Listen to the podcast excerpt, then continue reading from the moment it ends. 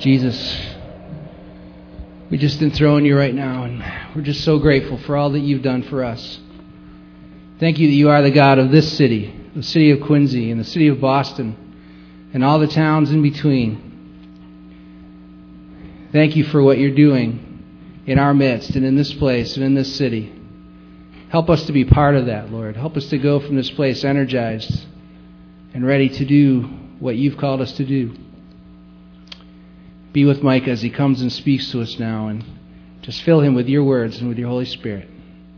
In Jesus' name, amen. You may be seated.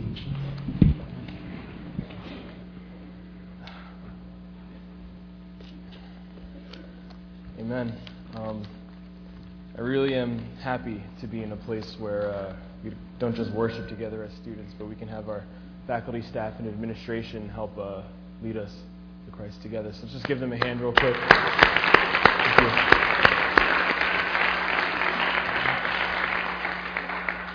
All right. So, um, a couple of you might remember two years ago, uh, towards the end of the year, Dr. Massey gave a, uh, a, uh, a, message on a children's book. And so, uh, shout out to him because uh, you know, he's my advisor and I have a paper due today. Um, yeah, so we're going to be kind of going in that same direction. And so um, when I was little, I loved to read. But even more than that, I love being read to. Um, my mom read me all kinds of books, and Athena, you remember some of these. Um, Goodnight Moon, personal favorite. I had like the three foot tall version that was like bigger than me. Oh, it was great. Um, I'll Love You Forever. This, this one, I know it still makes me cry too. Um, I don't cry. Uh, this next one was my personal favorite because I never ever had anyone in like the media or on TV that I saw that had the same name as me. So when I saw Horton hatches the egg in the bookstore, I tweaked out. You know, this is a great, and he always had that quote. You know, um, uh, what was that? I just completely blank. Oh yeah, I meant what I said, and I said what I meant. An elephant's faithful 100%. Um, and so you boys might be able to sympathize with the next one.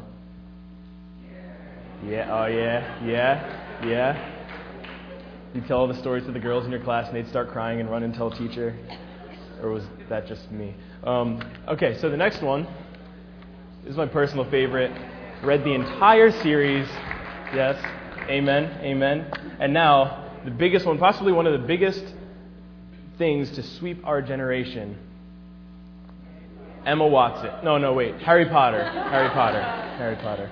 All right, so, but um, these are all great books, but my number one favorite book of all time would have to be The Little Engine That Could.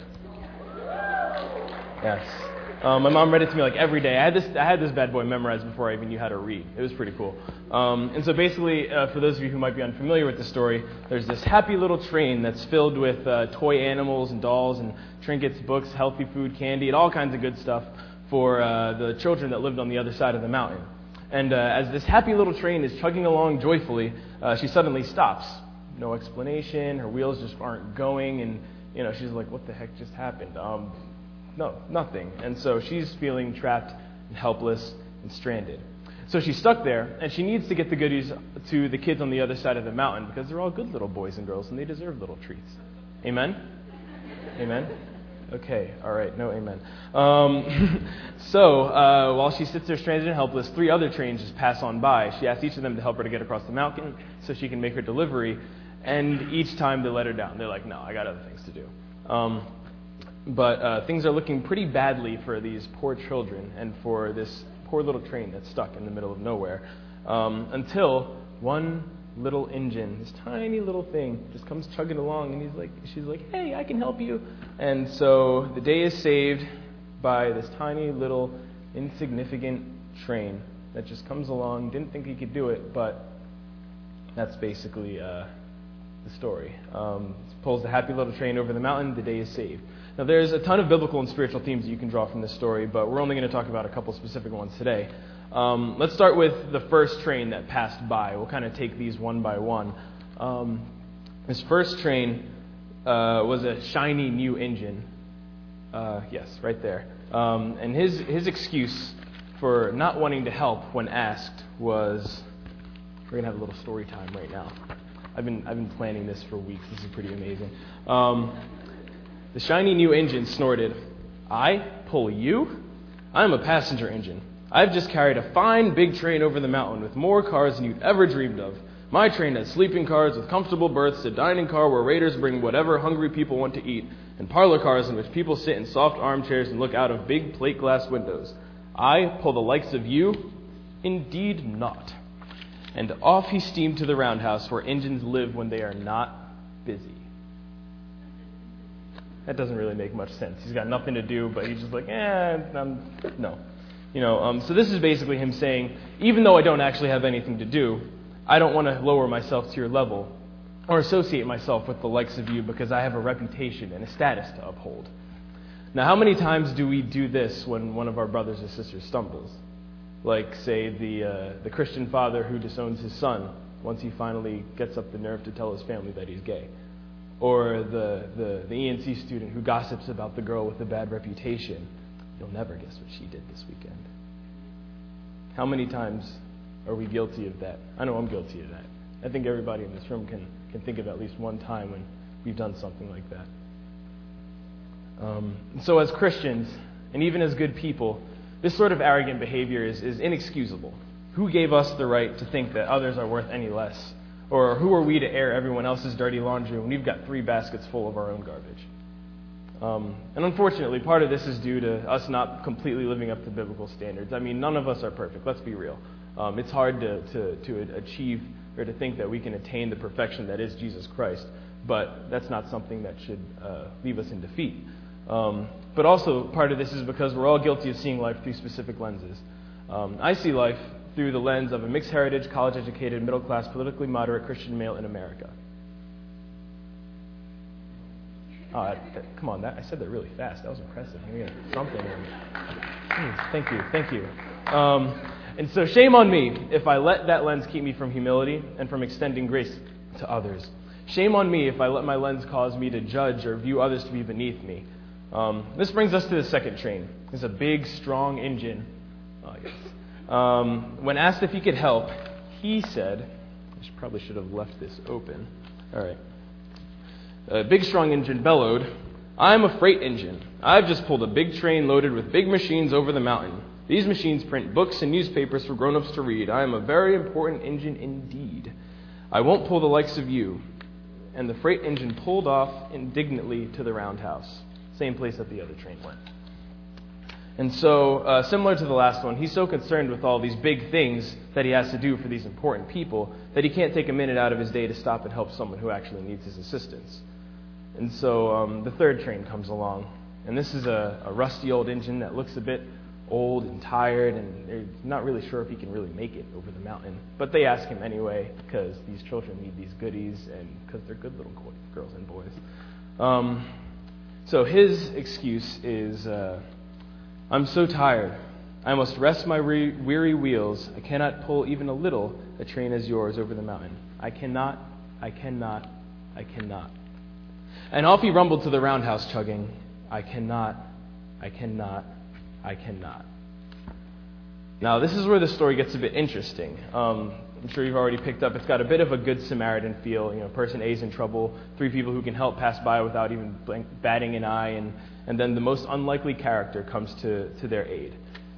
Now, there's, a, there's this story that I found online, and uh, it's a true story, and I think we all can relate to it, or at least admit to uh, noticing something like this happening in our churches and just in our daily lives.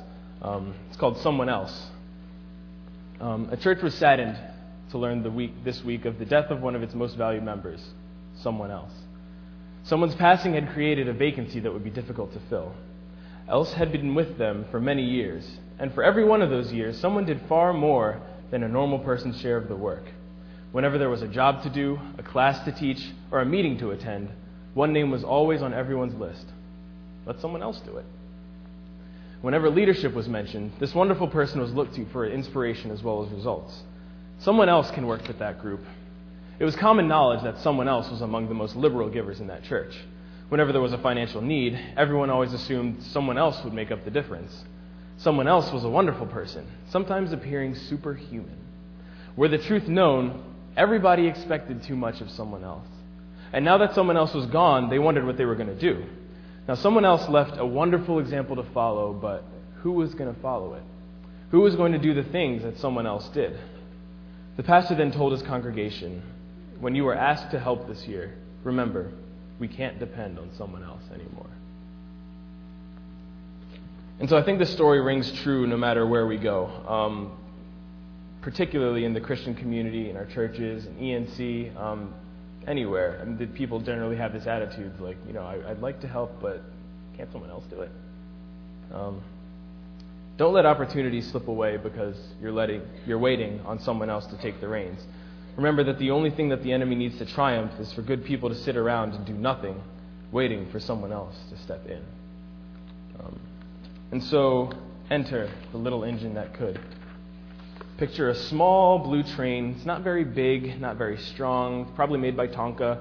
Um, never really pulled anything big or important in his life, or in her life, rather, because it's a female in the book, with girl power. Um, and she's really never even left the train yard before. Um, she knew that if she didn't help out, someone else would be let down. Someone else would lose out. These little kids would not get their toys and goodies that they deserve for being good little girls and boys. Um, and I, I, think about this every time I pass by. Oh, I almost fell over. Um, every time I pass by a homeless person. Should I give them money? Um, are they just going to use it to buy alcohol and cigarettes? Uh, should I get them a, a, like a food instead? I mean, it's not an easy decision. I'm sure we all sure we all wrestle with this from time to time. Um, and I don't know if there's necessarily a right answer to this question. I mean, I'm not, a, again, I'm not a theologian or anything like that. Um, but I, I it's a hard question. I mean, can I get an amen? Oh, come on, y'all can do better than that.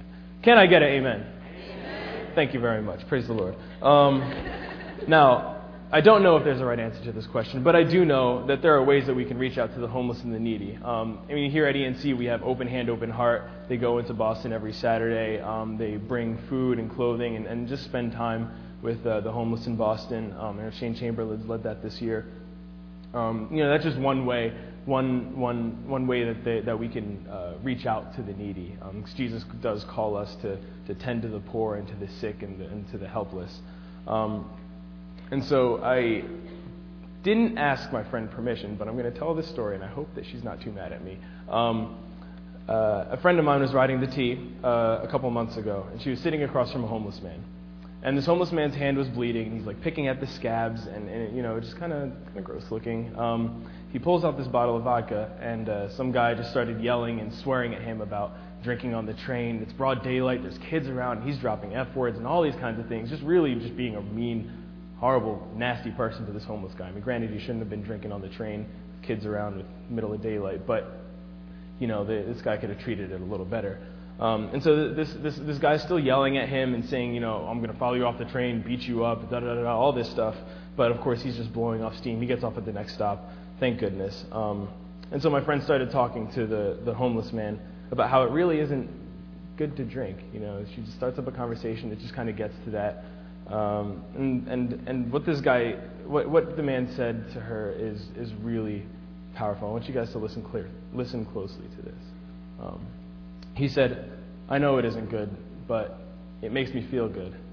He said, It's easy for pretty girls like you to get people to love you, but not for me. All I want is to love and to be loved by somebody. All I want is to love and to be loved by somebody. Now, stop and think about that for a second. Um, I think all of us in here can say that we are loved by at least one other person on this earth. Um, if you think hard enough, you can, I'm sure you can think of somebody that you can say genuinely loves you and genuinely wants to look after you, um, no matter how far or near they may be. Um, but this man had literally nobody. Out of the 7 billion people in the world, there was not one other person that he could think of. No family, no friends, nothing. He was all alone. Um, and so this is where our call as Christians come into play. Uh, when everyone else on the train either, either moved away from him because he, he smelled bad or, or, or, began cursing him out for being dirty and for drinking on the train, um, this friend of mine heard the Lord calling her. She said, or he said, you know, you need to go talk to this man. And she didn't know why. But she did. I mean, she didn't know if he was dangerous. She could have been stabbed or something. You know, you don't know what happens because it's just somebody, it's a stranger. Um, but she listened and she was enriched by the experience. Um, And so these are, these are the things that, that happen when we listen to God's instructions. Um, as He blesses us and He blesses those people around us. Um, and I'm not trying to preach a prosperity gospel, but just, it's just one of those things to think about um, the, the, the experience and, and, and, and just um, being there for others is so crucial. It really is. Um, and so back to this back to this little blue engine. Despite her weakness, despite her inexperience, and despite her lack of confidence, she took up her cross and reached the desperate little happy train. Um, and knowing that she might be biting off a bit more than she could chew, she pulled herself right over that mountain, saying, I think I can. I think I can. I think I can. Mean, y'all remember that part? Yeah. Oh, come on, y'all got to wake up. Do you guys remember that part? Yeah. All right, thank you very much. Um, but for Christians, for us Christians, it's a little different, isn't it? Um, we know that there are just some things that we cannot do on our own. There are some things that God wants us to do that we either you know think we aren't good enough or experienced enough for that uh, we just don't want to give up. Like God, I know you want me to stop playing Call of Duty so I can go out and do homeless ministry, but I, I, I don't. I, I got headshots all the time. I just can't do it. I, modern warfare too. I'm sure you understand. You know what I mean? Like, can't we come to some sort of agreement? Um, and then there's the, the God, I'll do anything for you, but I will never, ever become a missionary. Ever. I like America. No, I'm sorry. Um, but you know what I mean? Like these are the things that we say, and I know I've, I've said I've said them all a ton. I'm sure we've all done it. I mean, but uh, we make these excuses because we either can't believe that we're the ones for the job, or we just don't want to do it, or you know, why can't someone else do it? Um, but then you got to think of, of these, these, these men in the Bible, like, like Samuel, who was just a child. He was like eight years old or something like that, just trying to get a good night's sleep, and God starts knocking. He's like, hey, hey, I want you to do this. He's like, what the? What? You know, um, but David, um, he was the youngest son. His father stuck him in the fields all day to keep him out of his hair because he had like 12 older brothers. They're all big, strong men. He's this little runt that just likes to play with sheep and his slingshot and whatnot. Um, you know what I mean? Like, these are the men that were called to do great things. And, and were they not ill equipped and inexperienced when they were called? Um, they became some of the most powerful men in the land during their lifetimes, but they had to start somewhere. And one thing I've noticed is that God tends to ask the most unlikely people to lead, like Moses, for example. He was born during a time when Pharaoh was killing all the baby boys in the land, so his mom sticks him in this tiny little wicker basket, sticks him in a river that's filled with crocodiles, and he just happens to float down to the palace gets raised in the palace, um, kills an Egyptian soldier, runs away from the palace, spends 40 years in a Midian desert tending sheep. The man's got a speech impediment like no other. He can barely get through a sentence. I mean, he's worse than I am right now. Um, and then, so out of nowhere, this flaming bush just asks him to walk up to Pharaoh and say, Hey, you should free all the Jews from slavery. Kind of sounds ridiculous, doesn't it? Um, but these are the things that God asks us to do. And when we listen, just like with Moses, just like with David, just like with Samuel, he blesses that. And he gives us victory through that. Um, my freshman sophomore year, I mean, I know I did some messed up stuff. Um, we talked about that a little bit in the fall. I'm not going to go into details now, but that's irrelevant. Um, but if it was based on track record, I shouldn't be let anywhere near the SGA office, much less be president of the whole organization. And thank you for letting me serve um, for this year but through the transforming grace of God that transcends all human understanding, we can do all things through Christ who strengthens us. Amen? Amen. Amen. Um, and so, in our case, as believers, what the little engine that could was actually saying, and I have to warn you guys, this is kind of corny, and I asked, I asked Corey about this before. I was like, Corey, I don't know if I should do this. This is kind of lame. He was like, no, just go for it, but tell them that it's corny ahead of time. It works.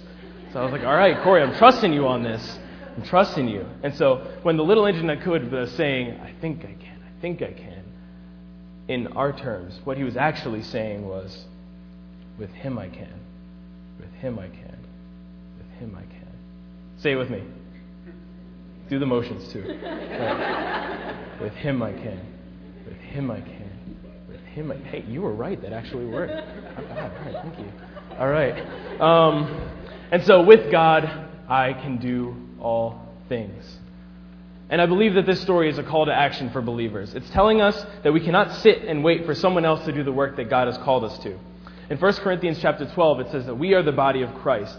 And just like our physical bodies, the body of Christ is intricate with everything intertwining and working together, and there's cogs and wheels and gears and all these things that just function as one single unit, even though they all have an individual, separate purpose. And so every part, no matter how small, has a purpose and was created for a specific reason. You have a purpose. You are here and you were created for a specific reason. You are at ENC. You are alive today to fulfill a specific purpose. And don't let anyone try to tell you otherwise. And so in verse 25 and 26 of that chapter, it says, The way God designed our bodies is a model for understanding our lives together as a church. Every part dependent on every other part. The parts we mention and the parts that we don't. The parts that we see and the parts that we don't. Now, this is where it gets interesting. I want you to listen closely here. If one part hurts, every other part is involved in the hurt and in the healing. If one part flourishes, every other part enters into exuberance. Now, I'm just going to repeat one line of this real quick because this, this is really interesting. If one part hurts, every other part is involved in the hurt and in the healing. And I think this is the part that we sometimes miss as a church. Not all the time, but sometimes. Um, sometimes we get so caught up in the fact that somebody sinned, or as we like to say in the Nazarene church, stumbled in their walk, um, we completely forget the last part of that statement. Now, who is going to be there for support during the healing process? Why is it that when we hear that a pastor cheats on his wife or is addicted to pornography, all we do is talk, talk smack about him and, or gossip and call him a false witness and, and sever all ties to him and his family? Now, I believe this passage right here says that we need to be right there on the front lines with him and with his family and with everybody involved. We need to be praying with them. We need to be encouraging them. We need to be guiding them through the healing process. And most importantly, we need to be loving them. So let's put aside our busyness, put aside our status and our reputations, and put aside our pride and our comfort zones, self centeredness and our gossip, and reach out to those who need help. And this can be anything from working at an AIDS orphanage in a third world country to just giving somebody a hug when they're looking like they're having a bad day whether you know them or not. And, and so, as we finish out the school year and go our separate ways for the summer, and, and as some of us are graduating in 17 days, holla, yeah, can't wait. Um, remember that there is no task too small, no deed too insignificant, because the Lord sees everything that we do. And sometimes it's the small things that mean the most to the people who need it. And no matter how ill equipped you may feel, doing the right thing following Christ's example and loving the unloved and the unlovable, and just anyone who needs loved, which, in case you didn't know, is everybody.